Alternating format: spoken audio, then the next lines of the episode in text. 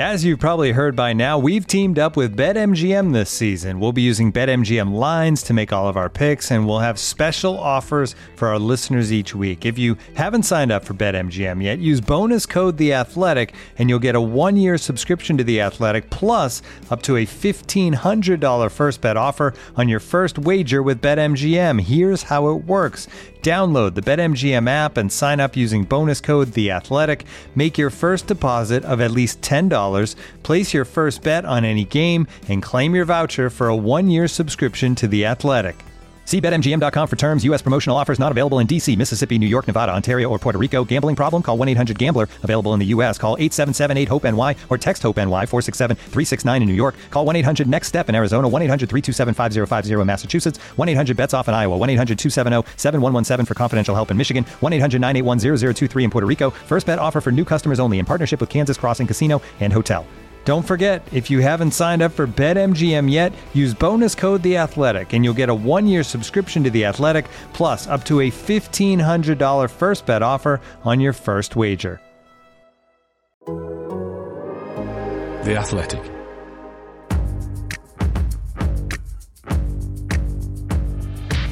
Totally Football Show, European edition. Today, six goals past the Foals as Bayern sealed the title in style. In France, Rennes killed title race while PSG get a check for Prince. It's as you were in La Liga, while in Italy have Milan put Juve's top four hopes to bed with a very soft Pirlo. All those stories and more on the way in this Totally Football Show in association with Paddy Power.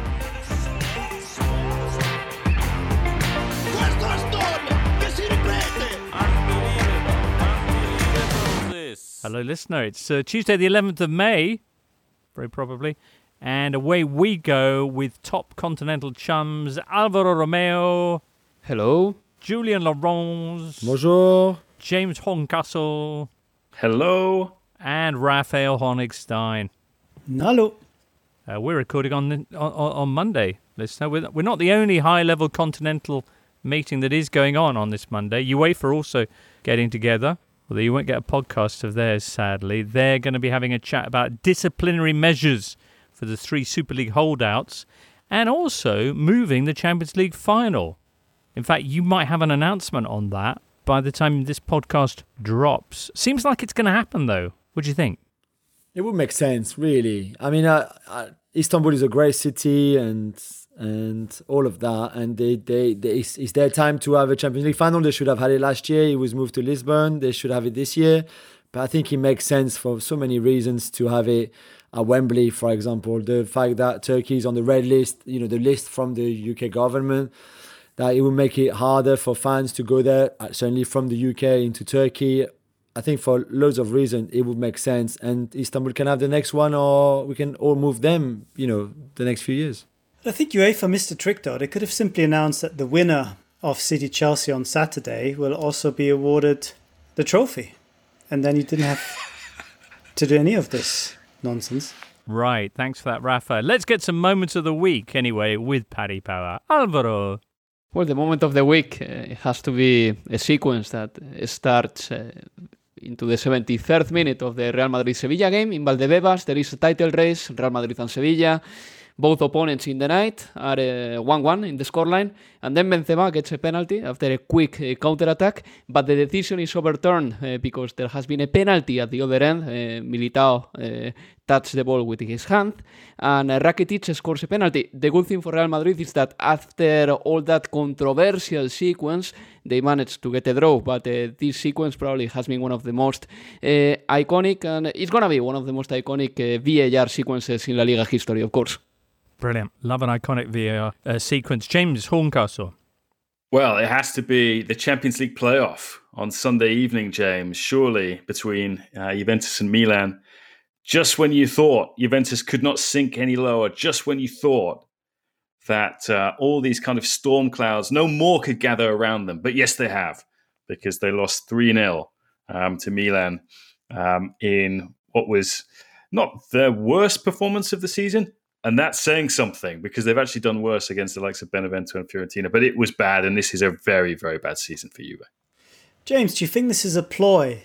So if they miss out on the Champions League, like Milan did a f- couple of years ago, just say to you, if you know what the punishment, we will not be in the Europa League next season. Fine, that's okay. Yeah, I'm sure their best player, Cristiano Ronaldo, will uh, really enjoy sitting out of the Champions League. We'll see. well, we'll discuss that later on. Jules, your moment of the weekend. Has to be PSG losing points again at Rennes on Sunday night, which meant that the door is now wide open for Lille. To, I'm not crying, or certainly not anymore. Uh, wide open for Lille to win this title, which would be an incredible achievement, and for PSG not to win this title, which would be a disaster. Right. Jules, it's a shame for PSG with the title, but at least you got a prize that in many ways is even more special a bizarre record collaboration with Prince's Estate. We'll talk about that later on. Yeah. Rafa, your moment of the weekend. Well, that's an easy one, James. It's Jadon Sancho scoring a late winner for Dortmund against uh, Leipzig. Sancho, 16 Meter, zwei Mann sind um ihn herum, mit der Hacke nochmal weitergeleitet, dann kommt der Ball quer. Ja! Und das Tor! Ja! Und das Tor von Jadon Sancho!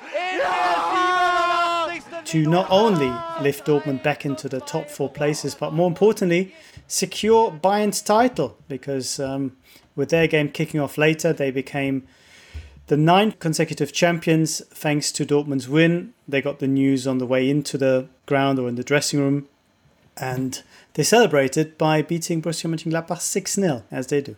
All right, well, we'll start off with Bayern, der Titelmeisters, next. the Totally Football Show European Edition's Moment of the Weekend. Brought to you by Paddy Power. Defences may be looking shaky at the moment, but Paddy's offers are rock solid. If one leg of your 4 plus fold acca lets you down, get a free bet. Max free bet £10, minimum odds 1 to 5 per leg, online exclusive, no shop bets, T's and C's apply, 18 plus, begambleaware.org. All right, chase me and shower me with your creamy vice beer, Rafa. Fine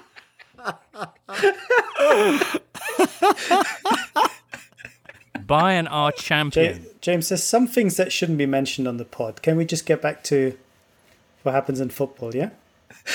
so, uh, wild scenes of celebration then in the game uh, on Saturday between Bayern Munich and Mönchengladbach. As you mentioned, Borussia Dortmund's result earlier in the day had meant that Bayern already were champions, but they went out and gave a demonstration of why they are number one. You know, this suggests to me that you didn't see the game because uh, due to COVID regulations, there was absolutely right. no beer at all involved. I know. It's a shame, isn't it? Yeah. Um, it was all very perfunctory, I would say. Um, they sort of locked arms and sang sang Campeones a couple of minutes, and then they said, "Okay, let's let's go home." Well, it's the ninth time in a row. They're probably a bit bored of it. Yeah, I don't know if it's that, but you know, there's no crowd they won it by not playing themselves. It all added up to being slightly underwhelming. Um, and as is so typical with Bayern, immediately it was not so much about celebrating, but oh, next year we have to win the tenth. No one's done it in the top leagues in Europe. We can, we can, we can do it. We can be the first one. That's going to be our aim.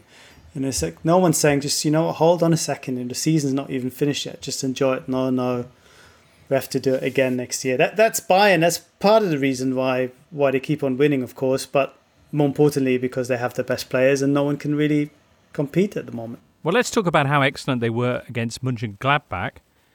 Hat trick from Robert Lewandowski, which means that he's now just one away from Gerd Muller's thirty, sorry, forty-nine-year-old uh, goal-scoring record. That's absolutely right, James. And people thought it could never be done. People thought that even Lewandowski will not do it because he missed a few games injured, but he's come back. And after a bit of a shaky start against Mainz, he's back to near his best. And perhaps just as importantly, the, the team have decided they want to do everything to help him to break that record as well. And with two games to go, he's he's got a really good chance of, of making it. I mean, it's it's incredible because on the one hand you have Lewandowski possibly scoring 40 goals, on the other hand, you have Bayern conceding 40 goals already this season, which is the worst in 10 years. If they concede two more, it'd be the worst defense in 25 years. That shows you just how vulnerable they have been.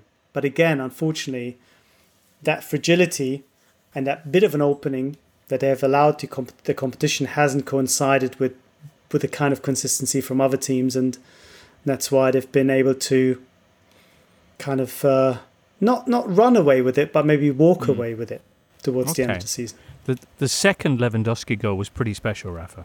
It was lovely. It was one of those um, we call them Seitfallzieher, where it's it's a volley, um, but you kind of go down as you hit it.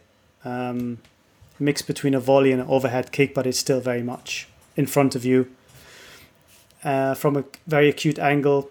It was a lo- lovely goal, but like many of the goals Gladbach conceded, you were wondering just what the defense, including Yann Sommer and goal, were doing. The Foals, they folded. Well, uh, earlier in the day, and just as crucially for uh, Bayern's title, Dortmund with the 3 2 win away at RB Leipzig. Of course, these two teams due to go again on Thursday in the Pokal final, although I assume, Rafa, the DFB will just say, you won this one, Dortmund, you can have the Pokal Yeah. as well. Yeah, they could. I mean, usually it's a showcase in Berlin, but without the crowd, it's not quite the same. Also on a Thursday night, uh, which really shows you just how, yeah, diminished a event it is this year. This is all to do with the knock-on effect of the Bundesliga games being postponed last weekend um, because of the May 1st demonstrations. Police saying we're too stretched, we can't have all these Bundesliga games on, so they needed to find an extra date for the for the Pokal. But it's a shame because it would have been in front of the you know 80,000 crowd. It would have been a really fantastic game, and of course, for once, guaranteed not Bayern Munich as the winner. So um, still would be a pretty exciting match, I should think. Well, this was certainly quite quite a thriller, and this 3 2 result means that, as it stands, Dortmund won't be playing Thursday night football next season in Europe because they've moved back into the, the top four. No Haaland here, as they notched up their fifth league win in a row, but Jadon Sancho, once again, assuming control of, of, of proceedings. He's been pretty spectacular in recent weeks, um, coming really back to his very best. Just at a time when I think Dortmund need him most, not just because of Erling Haaland not being there, but also with all the speculation about him moving on and Dortmund unofficially sort of naming a price tag. I think it's it's good timing for him to be as good and as effective as he is now. I think people outside Germany still underestimate how good he is simply because they haven't seen as much of him. Uh, but he's been he's been phenomenal once more in recent weeks, and it should be really exciting to see what he can do against uh, Leipzig for a second time on, on on Thursday night. I hope that Erling Haaland will be there alongside him, but he's still doubtful uh, with a muscle injury. But yeah, I think Dortmund very much the favourites after that win. Julian Nagelsmann's record against Dortmund is, is pretty bad for whatever reason. But at the same time, Leipzig were a little bit unlucky because they came back very strong, having been 2 0 down. And if it wasn't for Sancho's individual brilliance, maybe they would have nicked a point. Um, but yeah, should be should be a really great game. Okay, and should be an interesting finale as well. Two games to go. Wolfsburg in third, Dortmund in fourth, and Frankfurt now dropping to fifth after drawing with Mainz on Sunday. Those three teams, anyway, separated by three points, so everything to play for. Pretty tight down the bottom as well, where you've got four teams within two points of each other. Hertha Berlin, Werder Bremen, Arminia, Bielefeld, and Cologne. Hertha have a game in hand. One team will go down with Schalke, one other will go to playoff. That's exciting. We'll talk more about that.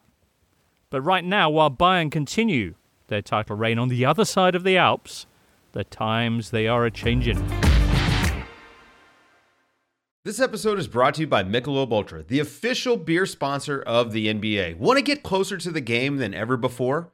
Michelob Ultra Courtside is giving fans the chance to win exclusive NBA prizes and experiences like official gear, courtside seats to an NBA game, and more. Head over to michelobultra.com slash courtside to learn more. This is the Totally Football Show, part of the Athletic Podcast Network. The Athletic is the only place you can read articles by Daniel Taylor, Amy Lawrence, Phil Hay, James Pearce, Ollie Kay, and the very best football writers around. che parte Tomori di testa a rete il terzo gol del Milan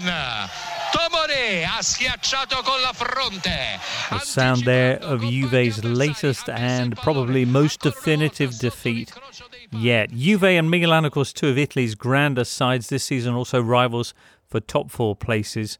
Sunday night they met in Turin, and what was seen as uh, very much a make or break game for Andrea Pirlo at Juventus. It turned out to be a 3 0 win for Milan. James Horncastle, how big, how long lasting will the implications of this result be for both clubs?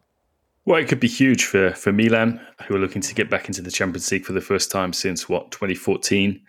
Uh, they were winter champions in, in Serie A this season, and then pretty much since January, they've really tailed off. I think they've been quite tired, uh, having played the Europa League preliminaries, Europa League, um, and they had a, a lot of injuries. Their January transfer window wasn't particularly good. So I think this was a, a continuation of a, a, return to form that we've seen in the last 10 days, fortnight um, really. And it's big because it eclipses what happened in the reverse fixture. Juventus were the first team to beat uh, Milan in the league this season in mid January at San Siro 3 1.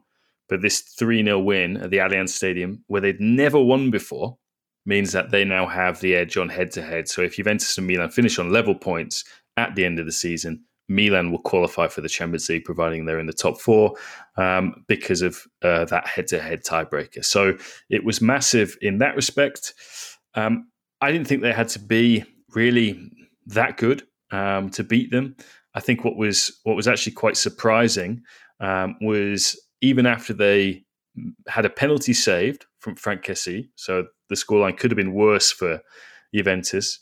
Um, even after Zlatan Ibrahimovic, their talisman, went off injured, Milan actually got better. Um, and I think that's one of the things that without Zlatan, they're able to press and play at an intensity that causes opponents more problems um, often. Um, and again, uh, Juventus look like their confidence has been shot to pieces. Um, I don't think they're playing with any particular purpose either yeah, I think over the last few years, so much has been made of, of, of the Champions League and how that is the the primary focus of their season. I think to have gone out in the quarterfinals in Allegri's final year, round of 16 on the Sarri, round of 16 again this time around uh, to Porto, to be out of the kind of title race in Serie A, really, I would say from mid January uh, when they lost to Inter in the Derby d'Italia. I think this team is running empty when it comes to motivation. I think it's quite interesting what Raf says about nine years and, and going for number 10 at Bayern. I think, I don't know whether it's it's because they're, they're coming off a season which was hard to win the league under Sarri, not particularly enjoyable for the players. And it was through a pandemic, which I think it was very congested. I think this team is just jaded um, and done, uh, really. I think. Um, and we're going to have to say, I mean, there was a meeting on Monday afternoon, uh, the club officials with Andrea Pirlo to see whether uh, he should uh, stay on until the end of the season. They've decided that he will. Um, he was pretty firm on his desire not to resign um, after after the defeat. Um, but I think change of manager feels inevitable uh, at the end of the season. We'll have to see what uh, what the future holds also for Agnelli and uh, his long term chief football officer sporting director Fabio Paratici, whose contract is up. I think what was what was really significant was that John Elkann, um, the head of the uh, the Agnelli family in Exor, which owns uh, owns Juventus, was in attendance for this for the for the defeat. Uh, not great for Agnelli, not great for Pirlo or the players that um, Elkann was was there in the stands to watch them collapse in the way that they did. You've talked about the future there for some of the key figures. What about one of the keyest of all, Cristiano Ronaldo? No way is he going to be playing Europa League football, surely. well, at this moment in time, we, we don't know. I mean, he's got a year left on his deal. He's paid very well by Juventus, 31 million euro a year net. Um, so gross, that is that is a massive uh, salary that they are committing to. And I think that the choice maybe Cristiano has to make is he's not going to get paid that elsewhere. Yeah, and he's not going to be able to enjoy the kind of fiscal benefits that he gets in Italy either um, from the Decreto Crescita, which came in. Um, so is money important to him? You know, he's he's certainly earned a lot throughout his career where he can he can maybe privilege prioritize his his football and that sort of thing. But who's prepared to pay a fee? I think if you look at how much his past fee is amortized, he would cost maybe Juventus would have to sell him for more than 25 million in order to not to make a loss. So that's that's that's the price tag for Cristiano. And then, I mean, his wages are still going to be a hell of a lot, and we're not out of a pandemic. So it's uh, it's one of those uh, knots that has yet to be untied. Is the Italian, I would say. mm. Do, do any of you see Cristiano subject of? But There's been rumours of everyone from return to La Liga to Old Trafford. What do you think? Sporting. Surely Sporting would be the best story of all. You know, he goes back to Sporting. For Sporting. He goes, you know, the whole family moves back to Portugal. He's close to his mum and his sister and all the family there as well.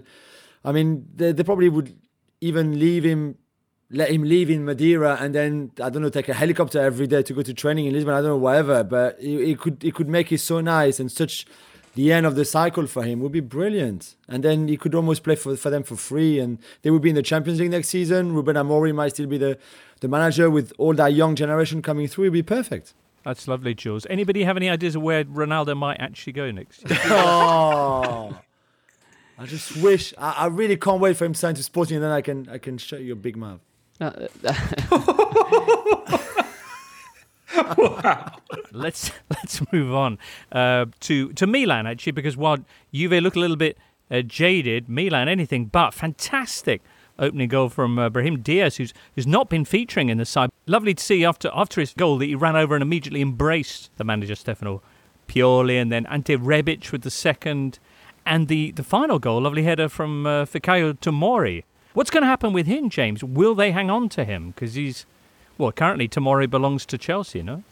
Yeah, but Milan have an option. Uh, I know that initially when they signed him on loan in January, it was considered to be expensive, 28 million. Um, but uh, on the whole, he's performed so well that that doesn't look as expensive as it did uh, when they got him. Uh, I think, uh, yeah, their willingness to um, to sign him on a permanent basis. Um, they want to do it. He wants to stay. Uh, I think it did come down to whether they would qualify for the Champions League or not. I think that was a consideration at least. Um, uh, but uh, yeah, I think uh, so. I, I, I anticipate that he will he will be a Milan player next next season um, as well. As for for Brahim, yeah, I think Stefano Pioli got his tactics absolutely right. Uh, this was a gamble um, to play to play him behind Zlatan. He could have played Rebic, he could have played Leao, um, and and he didn't. And uh, you know, Brahim didn't just score that that brilliant goal, uh, although what Szczesny was doing, I mean, wonderful cheeky furbizia from Zlatan on on on Szczesny, where he basically stopped him going back to his goal line, um, and uh, and Brahim manages to curl it into the top corner.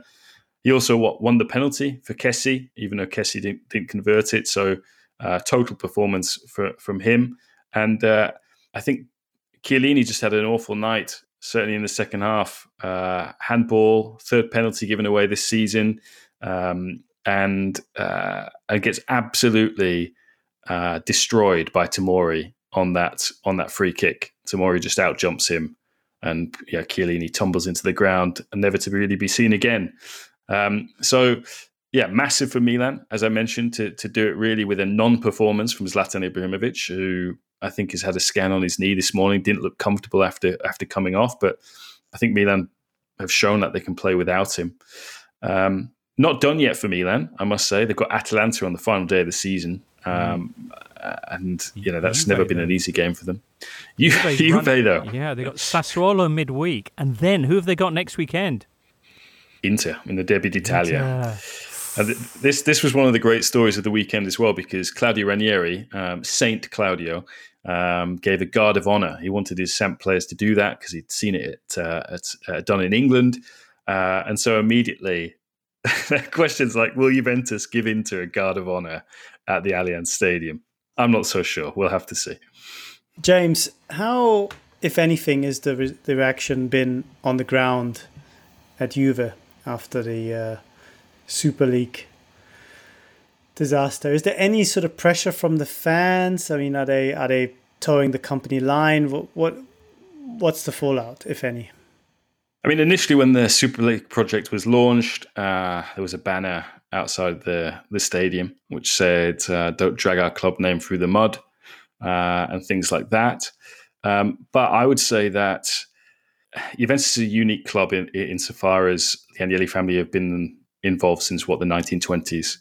So they kind of trust the Agnellis. I wouldn't say blindly, um, but they I think they believe in them in a way that's, for example, fans of Manchester United and Liverpool don't don't have the same confidence in their owners. Um, I think I think what's what's interesting is that Agnelli has been a lightning rod for this. I think Milan and Inter have got got away really with uh, with with their involvement um, in it. Um, you know, I think uh, in Inter's case, yeah, they've won the league title, uh, and so everyone's been focusing on that rather than rather than the Super League. In Milan's case, it's been very hush hush. Um, and yeah, I mean, this Juventus Milan game could have been the derby of the two Italian teams who were left in the Super League, and I think it was very interesting seeing that statement put out by Juventus, Barcelona, Real Madrid, how disappointed they were with the, the other teams for withdrawing. I think from from Agnelli's point of view, I, I think he felt that they were blood brothers, particularly Juventus and Milan uh, in that, because Milan hung around much longer than Inter did, uh, and didn't and didn't leave at the same time as the six Premier League teams did. Um, but you know, we saw that um, UEFA will refer um, the, the, three to the disciplinary commission. We've also seen the Italian Football Federation pretty soon after the, the Super League news broke that they amended the the statutes to their licensing charter, whereby if you uh, enroll uh, to, to, join a private competition that is not recognized by UEFA, FIFA, or the Italian Football Federation, then you forfeit your place in domestic competition. And the president of the Italian Football Federation has again come out today and said, look, if, if Juventus are still in the Super League, by the time we start issuing licenses for the next season of Serie A, they will not be in Serie A. So Juventus, Juventus are going to have to come in from the cold uh, at some stage. All right, well, it's been a bad weekend all round for the Super League holdouts. Very shortly, we'll be hearing how their Spanish blood brothers got on, but first, a little bit of League 1 news. Uh, Harry, is there any truth in the rumours that you're off to Spain in the summer? Uh, uh, uh sorry, me, uh, me no hablo inglés. what about one of the Manchester clubs? Oh, well, you know, it's. Uh, well, Harry, what about my source who says you're keen to stay at Spurs? can we keep the questions sensible, please? Kane's future at Spurs remains uncertain, but you're guaranteed to get money back as a free bet if one leg of your fourfold ACCA lets you down. Paddy Power! Max free bet £10, min odds 1 to 5 on each leg. Online exclusive, exclude shop bets and enhanced match odds. T's and C's apply. 18 plus. BeGambleAware.org on Apple Podcasts, Spotify, Smart Speaker, and now ad free on The Athletic. This is the Totally Football Show with James Richardson. Jules knocked out of the Champions League in embarrassing fashion. PSG responding like a true European giant. What do you mean in an embarrassing fashion? Which you, way? The, the, the, the, spectacle in the final minutes there at the Etihad. But it doesn't matter. Ah, that's what happens. It's all about how you bounce back, and, and PSG certainly did announcing a new and bizarrely random sponsorship with the Prince Estate, not the organic food people, the, the you know the diminutive Minneapolis funkster, uh, yeah. to craft icons this. to icons, you know.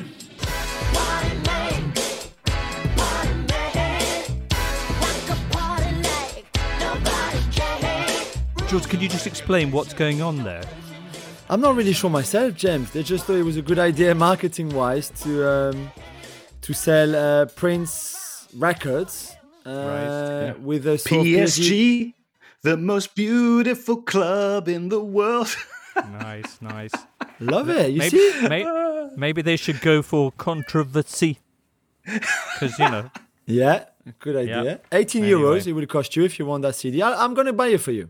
Uh, okay. All right. Well, anyway, on the field, they only drew 1 1 with Rennes this Sunday. Yet another red card. Yeah, in very similar fashion, to be fair, to the one uh, that Angel Di Maria uh, got in the Etihad, or certainly the one that Danilo Pereira and Kimpembe should have got. Should have got, City. yeah. yeah. Mm. Little red, red card. Ah, yeah.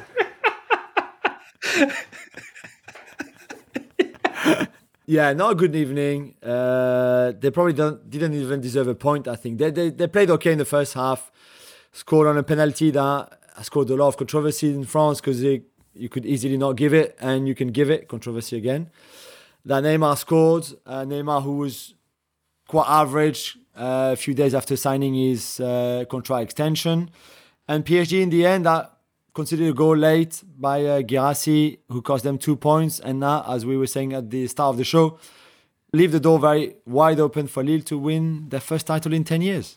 It's a sign of the times, Jules. Not sure why, but it's a Prince song, so there you go. Okay. Is there what? Is there a joke with Purple Rain to be made? I don't think so. Okay. But but it's not a Lil Red Corvette. It's Lil three points ahead. Damn. The question is: Is Poch life over now? Ha! Nice. Oh, That's nice. a, that's a deep cut. Yeah. That's a deep cut. It isn't, to be fair, because he will still be there next season. Of course, he's already said after the game last on Sunday night, we will uh, we'll have to make big decisions for the squad in the summer, which I think they will or will try for sure. And then and then Lille, as you said, three points clear. They play Saint Etienne and Angers, who have nothing to play for, and they will have to lose one of the two and PSG to win both against uh, Reims and Brest to um, to win the title, which I don't think will happen. So. Because this, this weekend was the game you thought, well, rather on Friday was the game you thought that if they were going to drop points, it would be Yeah. against Lens, their big northern rivals, in the derby at Lens. And instead, what a performance! A 3 0 win. And once again, who was the star?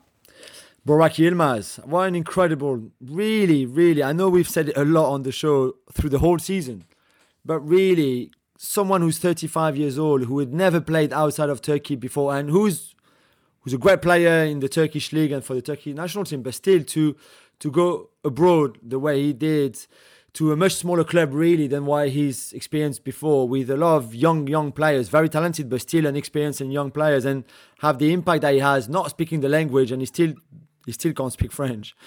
But to have that kind of impact is really really incredible and he deserves all the plaudits all the credit. Same with Galtier and the rest of the the, the team the club everyone because they were they have been fantastic. And if Yilmaz hadn't been injured for two months between November and December, they, they probably would be clearer ahead. To be fair, so you know, well done to them. That game against Lens, they scored really early. Uh, Yilmaz on a penalty. Then Lens did well, to be fair, and create their own chances. But Mac Maignan in goal has been one of the best keepers in Europe this season, without a doubt. And again, it's a shame that he will leave in the summer. Uh, but whoever gets him, whether that's Milan or an English club or whoever, would be very lucky because he's a tremendous goalkeeper. Kept them in it, really kept that win alive, and then Burak in the second half was even better. So there was, they were too good for Lens, like they were in the reverse fixture, and I think they've been too good for most of the teams in in France this season. And let's not forget that PSG could not beat them in the two games. Actually, PSG have not done the double against any other team from the top seven in the in the league this season. They've got 76 points, which is the lowest they had since they lost the title to Montpellier with Olivier Giroud and that great team in 2012. So almost 10 years. Well, if Lille can hang on, it will be their first title in 10 years since the, the grand old team that featured, of course, Gervinho and Yohan Cabaye and Eden Hazard, of whom more shortly. I know we were talking last week about their incredible ability to source fresh talent, but Maxi spelling it out very nicely on Twitter. Uh, Lille sold Pepe for 80 million and replaced him with Osimhen for 22.4 million. The following year, they sold Osimhen for 70 million and replaced him with Yilmaz on a free transfer. And now Yilmaz has scored 15 goals in 25 games and they're going to win the title. Luis Campos, says Maxi, is a maestro. He's a genius, absolutely genius, because it's not just what he did at Lille before leaving and you know going to get Yilmaz, for example. But I think he's always recognized that you can have the the most talented youngsters in the world, and they certainly have some of them at Lille. If you don't have some cool heads who've been there before, who've done it in a way or not, you know, in a way or another, like Jose Font, like Burak Yilmaz, even like Benjamin Andre, the captain to some extent, although he's younger than Font and Yilmaz, you're not going to get anywhere. And I think for him to have sold those men in the way they did to Napoli and then thought, okay, let's replace him by someone quite similar and young like him, like Jonathan David from from Ghent, and they go they went and, and get him and who had a great season. But also, let's get someone who can accompany Jonathan David, who all this is very new and and you know he's never played uh, for a team that, that could compete for a title in one of the big five leagues with someone who's a lot of experience but who can guide him with advice with a lot of things like Burak Yilmaz. Yil- Yilmaz, I was told, hardly laughs and smiles. He's just all about work and working hard and being on time and being you know demanding and on discipline on details everything like that but for all those kids like like jonathan david like Boubakary Soumare, like Botman, like a lot of others, this is what they needed. They did that, that's exactly the kind of father figure that they needed in that squad, and he's been there. And I think Luis Campos certainly very, very early on identified the needs of that team in terms of experience as well as talent and youth. Next up, let's hear about La Liga. This episode is supported by FX's Welcome to Wrexham. Celebrity owners Rob McElhenney and Ryan Reynolds' small town Welsh football club has finally been promoted into League Two after 15 seasons in the National League. Dedicated staff and supporters celebrate the team's return to glory while bracing for the newfound challenges that come with being in a higher league. Will Wrexham AFC stand up to the challenge and rise again into League One? FX's Welcome to Wrexham, all new, Thursdays on FX, stream on Hulu. This is the Totally Football Show, part of the Athletic Podcast Network. Alvaro, the top four playing each other in La Liga. What an exciting title race weekend this was. Barcelona against Atletico Madrid on Saturday. On Sunday, Real Madrid taking on Sevilla. So Barca Atleti, Messi against his old friend Suarez, finished goalless. What a huge chance for Real Madrid then, come Sunday. Yes, but they didn't take it. I mean, it was one of those uh, weekends that coincidentally the calendar uh, um, gave us this present. And uh, I think that both games were, um, I wouldn't say equally nice, but uh, they were good enough. Uh, I think that the La Liga, as I have said repeatedly this season, hasn't been particularly good, but uh, it's been the competitiveness of the competition at the final stages what is making it nice now. And probably this is the, the best title race in Europe at the minute. And uh, Barcelona, you know, they needed to win, uh, beat Atletico de Madrid, and they needed to beat Granada in the last uh, home game they had. And they have only got only one point out of six at home in the last two games. And that uh, hasn't disqualified them as title contenders, but they have put them in a very difficult situation because after drawing against Atletico de Madrid, number one, they didn't depend on themselves to win the title already, but now there are two teams uh, Atletico de Madrid and Real Madrid that uh, depend on their own results uh, to win the title, and Barcelona has to get as many points as possible and wait and expect somebody to make a, to have a, a, dip in their form, to sleep, to not to get a result here and there. Uh, I think that um, the game for Atletico was the kind of game that Simeone would have wanted from his team, uh, with the team pressing high at the beginning, having a couple of chances in the first half. By the way, Lionel Messi was about to score one of those goals that uh, would have become viral because he pretty much dribbled past like five players uh, in the first half, and then Jan Oblak did an amazing save. But uh, the goal didn't come, and uh, not Diego Simeone, who has never beaten Barcelona in the league as Atletico de Madrid manager, or Alfred Schreuder, uh, who was the the manager in the absence of Ronald Koeman, were too happy with the result at the end of the game. But Simeone was slightly happier because he knows that with this draw, he still has the upper hand against Barcelona. Right. I hope nobody was laughing with their former teammates like Griezmann or, or Suarez no. at the final whistle because we really don't like to see that kind of thing in football. Eden Hazard, of course, was yeah. shaming the game with that kind of behaviour uh, after the uh, midweek clash with Chelsea. H- how much did the fact that he was the player who popped up in what the 93rd minute, earning a vital equaliser against Sevilla, how much has that rehabilitated Eden uh, with the Real Madrid faithful? Not much. If you open the newspapers today on Monday, uh, you won't see a lot of praise for Eden Hazard because pretty much he didn't create uh, or he didn't participate voluntarily in scoring this goal. Let's put it that way. I mean, it was just a, a pinball uh, situation that benefited Real Madrid and Eden Hazard. But the critics on him last Thursday were way too much. I mean, uh, the way El Chiringuito started the, their show. El Chiringuito is the, the show where Florentino Perez spoke two weeks ago after uh, presenting the Super League. Um, the way El Chiringuito uh, criticized Eden Hazard uh, was uh, definitely cruel the other day. He was pretty much insulted. But yeah, this time, I mean, Eden Hazard didn't play, didn't start against Sevilla. He scored the winning goal, yes. But I would say that the protagonist, or let's say the talking point, is another one this time. The talking point is what happened in that sequence that I said at the beginning of the show when uh, Benzema was fouled inside the, the box by Bono in the 73rd minute of the game, 1 1 in the scoreline. Uh, the referee called the penalty. But uh, right after that, uh, he had to check something, an action that happened in Real Madrid box a little bit before that, and it turned out to be a, a handball of Militao. Um, controversial handball, and the referee had to overdo his decision. He called off the penalty to Benzema. He gave a penalty to Rakitic, to Sevilla. Rakitic scored, and then Real Madrid got the two all. And I have to say, this goal by Eden Hazard, by the way, even though Hazard won't be taken out of credit uh, mediatically, at least uh, for this goal, uh, it changes the, the landscape a lot because uh, Real Madrid would have found it very difficult to win the league uh, if they had lost against Sevilla. But now they just have to get better than Atletico. Uh, but if they had lost, they would have been, or they would have uh, been obliged to be better than Barcelona too. So I think that this scoreline, 2 all against Sevilla, is not that bad after all for Real Madrid. Okay, so there's two points. Atletico Madrid at top, and then two points behind them are Real Madrid and Barcelona. Yeah. Alvaro, was there also another point in this game where Real Madrid thought they'd scored, and there was about 10 minutes before, certainly in the English commentary, they Yes. realised that the goal had been disallowed by VAR, but nobody had bothered to tell the commentators. Well, I think that the yes, th- that happened, but I think that the broadcasters uh, showed all this terribly. I mean, Karim Benzema scores a goal, uh, the goal gets ruled out, and in the screen you get just VAR check, all right?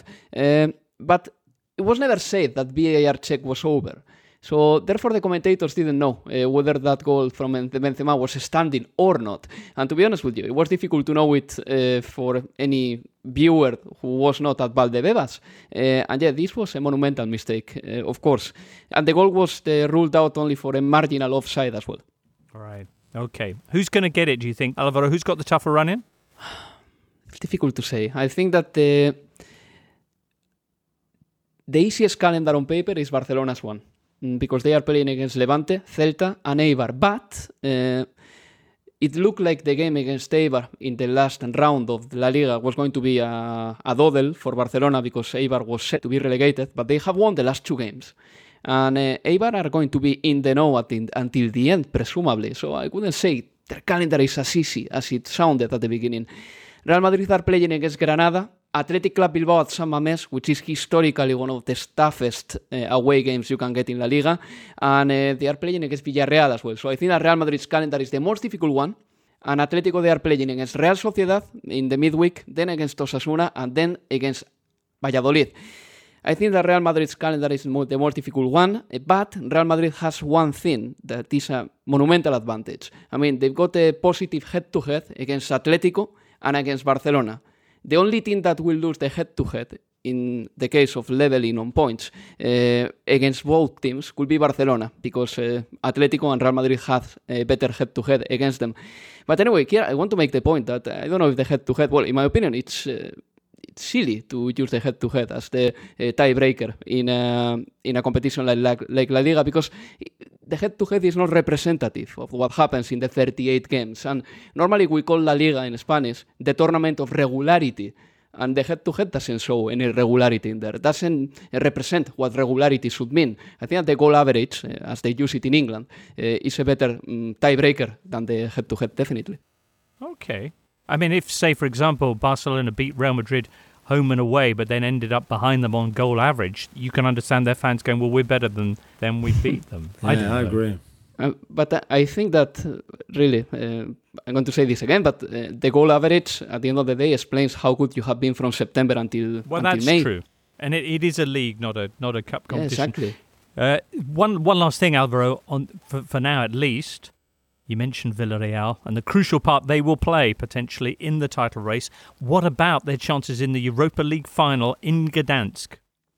I think that Manchester United is the favorite for this one. In fact, um, I think that Villarreal and Arsenal in 2006 were closer in level in level uh, terms than Manchester United and Villarreal are now, uh, as strange as it may sound, because that Villarreal had a lot of referential players in South America, like Diego Forlán, Sorin, or Riquelme. Um, but I do believe that Villarreal they are clever they know how to slow down the game, uh, as we saw against Arsenal, and this is something that Manchester United would prefer not to happen. And uh, then there are some players in there, like for example Pau Torres, who is one of the best prospects uh, for Spanish defense. Gerard Moreno, Moreno, who hasn't scored lately, but Villarreal keeps on getting the results without him being in the scoreline. Um, then Dani Parejo is playing very well. So I think Manchester United is the favorite. Yes, they've got uh, bigger depth in the squad. They've got more speed. They've got more firepower, certainly. But Villarreal, mm, they are not silly at all, and normally they don't make silly mistakes. Uh, they are quite professional, and I think that is going to be a nice final after all. Alvaro, just to pick up on what Raf said to me about uh, sort of continuing Super League fallout in Italy. What about in Spain? I know Perez has obviously spoken a lot, but what about Laporta? I mean, Laporta uh, kind of uh, took over from the most unpopular president, arguably in Barcelona's history, and yet he seems to be standing by this as well. Has that impacted the momentum that he kind of built up when he he became president of Barca again? Mm, it's difficult to know because uh, you know we haven't had any fans in the stands, and at the end of the day, that is what it tells you what the referendum or the opinion is about uh, the, the standing president. It is true that uh, Joan Laporta and Florentino Perez they've got a little bit of a difference here. Whereas Florentino Perez mm, decided to sign Real Madrid unilaterally for the Super League, uh, Joan Laporta did that, but playing the Super League or not was always going to be a decision that ultimately the members uh, could have a say on. Whereas at Real Madrid, I think that that was never going to happen. But yes, uh, apparently in the last El Clásico, in Valdebebas, uh, Florentino Perez and Joan Laporta exchanged a conversation. I don't know if it was virtual or face to face. And um, Florentino explained Laporta that um, he could be second hand to him or even be the president of the Super League at some point in the future. And Laporta felt good about it uh, because uh, not only because that will be uh, that would mean that Laporta will be in charge of something big or would be in charge of something big but also because Barcelona needs to be in the Super League. Uh, at the end of the day, they've got one billion debt, and uh, this competition was a little bit like the way of uh, um, saving Barcelona's future. And now Laporta will fa- will have to find like imaginative ways of getting some cash and some money flowing for Barcelona. One thing that uh, still strikes me is the little contestation that Real Madrid and Barcelona have had everywhere by the fans, by social media. Um, I think that it explains a little bit how how Spain works as well. I think that uh, many politicians and many people they are used to getting away in Spain with their own way, but when you put that in the European scenario, uh, it is more difficult. And uh, I think that Florentino still doesn't believe or it still doesn't accept, for example, what has happened to him. That suddenly uh, he was supposed to be the president of 12 or 15, and now he's basically the the standing man uh, out of three, you know. he's president of the the new Trofeo Berlusconi. Pretty much, yeah. I mean, it's like a summer tournament as it stands, really. A, a triangular tournament between Juve, Real Madrid, and Barcelona. He's like one of those soldiers in the Pacific 10 years on, he's still in the tree. yes. hidden in the bushes. Yeah. If only. All right. Next up, how about we hear some of the other stories that took place this weekend in Serie A? Looking for an assist with your credit card, but can't get a hold of anyone? Luckily, with 24 7 US based live customer service from Discover, everyone has the option to talk to a real person anytime, day or night. Yep, you heard that right you can talk to a real human in customer service at any time. Sounds like a real game changer if you ask us. Make the right call and get the service you deserve with Discover. Limitations apply. See terms at discover.com/slash credit card. You're listening to the Totally Football Show, sponsored by Paddy Power. Just the 39 goals this weekend in Italy's top division. 39 goals. Woohoo! 15 of them were scored by three teams, five each for Inter, Atalanta, and Roma. Inter, who whooped Sampdoria and got a guard of honour beforehand. As uh, James mentioned earlier, they'd like one next week too in Turin. Only two goals for Fiorentina, meanwhile, but uh, two goals which ensured their top flight status for next season, beating Lazio uh, 2 uh, 0 there. Guess who got those goals? That's got to be Dusan. Dusan, the man Vlahovic, young player of the year. 21 league goals this season. Benevento in the uh, in the big relegation battle. They're now three points from safety, and Spezia, Benevento, of course, managed by Pippo Inzaghi, had a huge uh, battle with fellow strugglers Cagliari, who were a point above them going into this. Tell us more, James.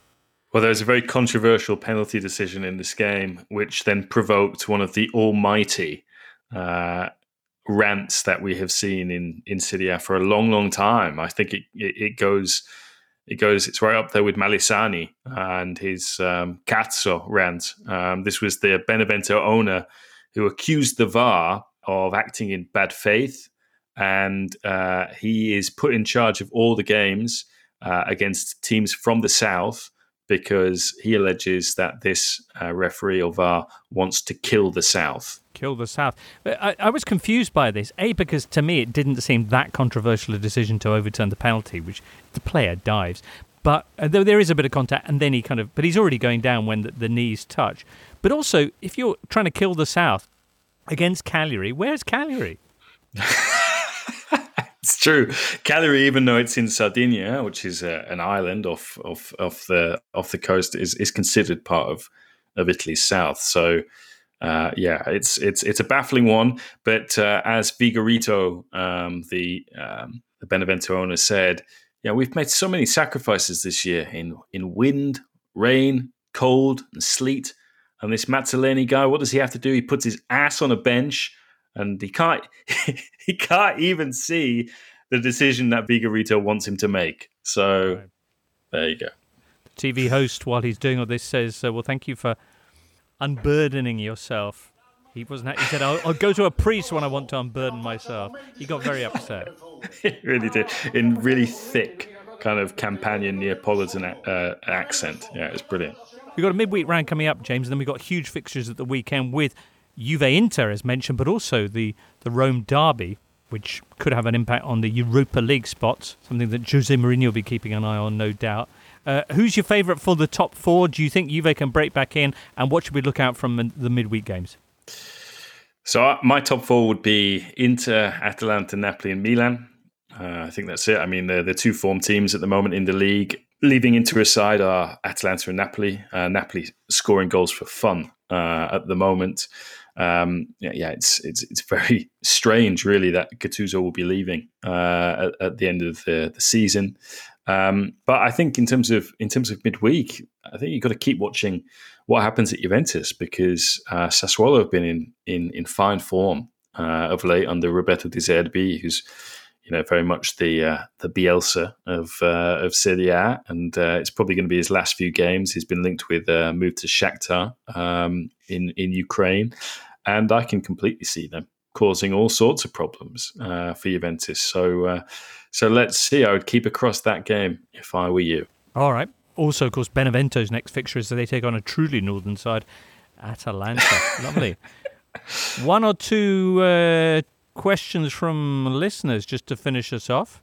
Eldin Hazic asks, where will Pjanic go after the season? Does he have anything left? Can't get on the pitch at Barca, but Juve looked terrible in the midfield after he left. What, what do you think, guys?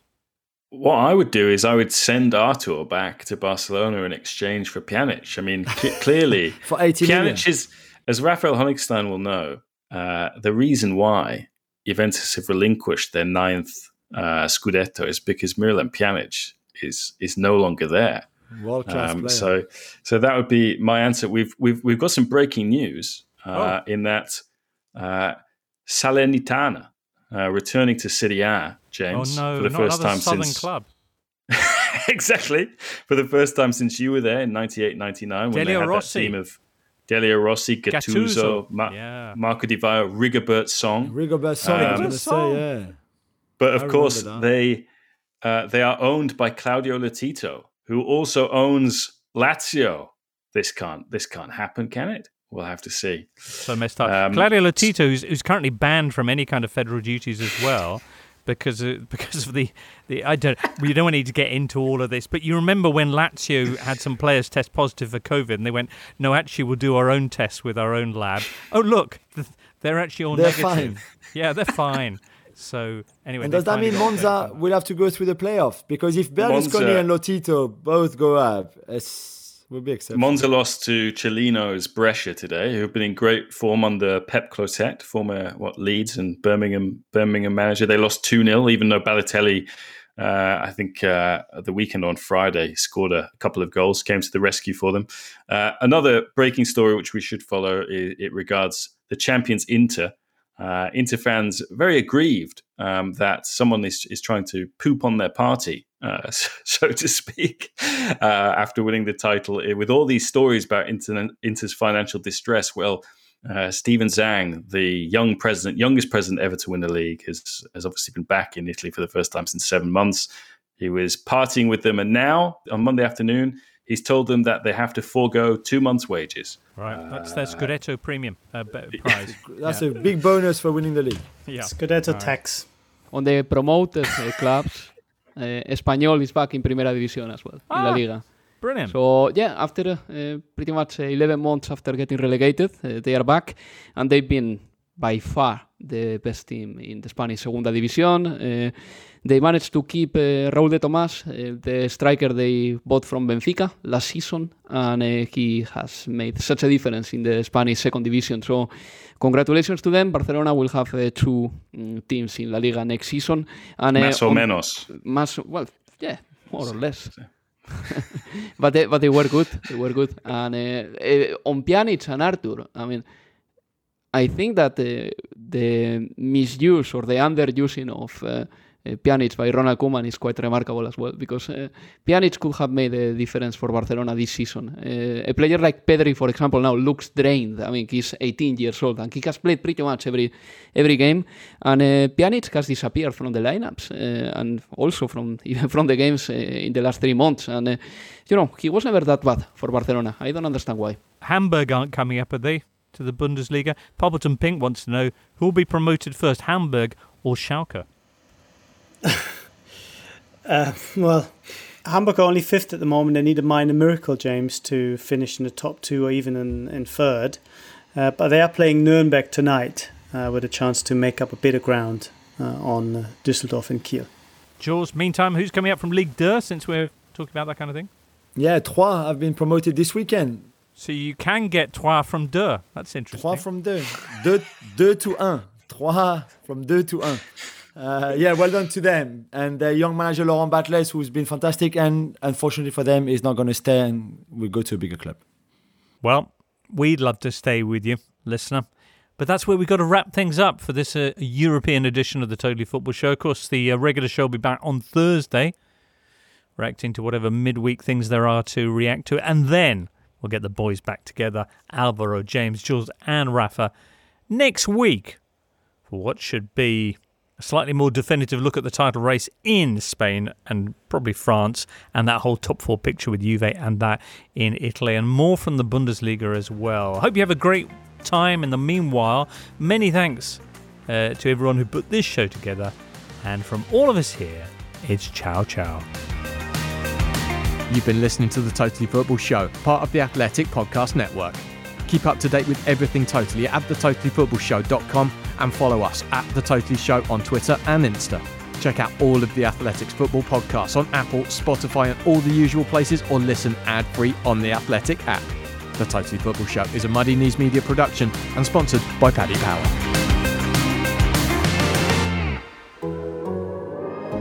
The Athletic.